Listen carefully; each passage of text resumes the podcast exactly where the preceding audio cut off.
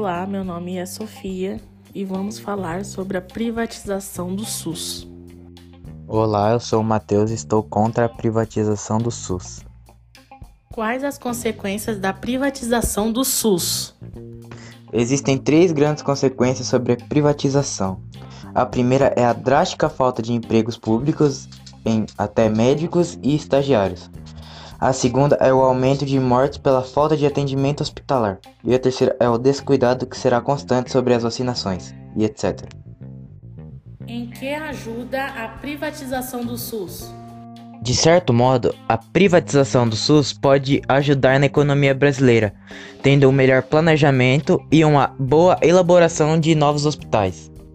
Por que pode haver a privatização do SUS?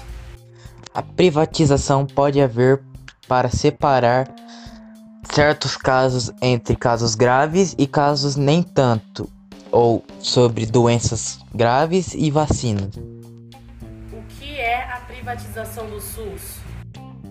A privatização do SUS é transformar hospitais públicos em particulares, tendo divisas entre cidadãos de renda baixa para renda média.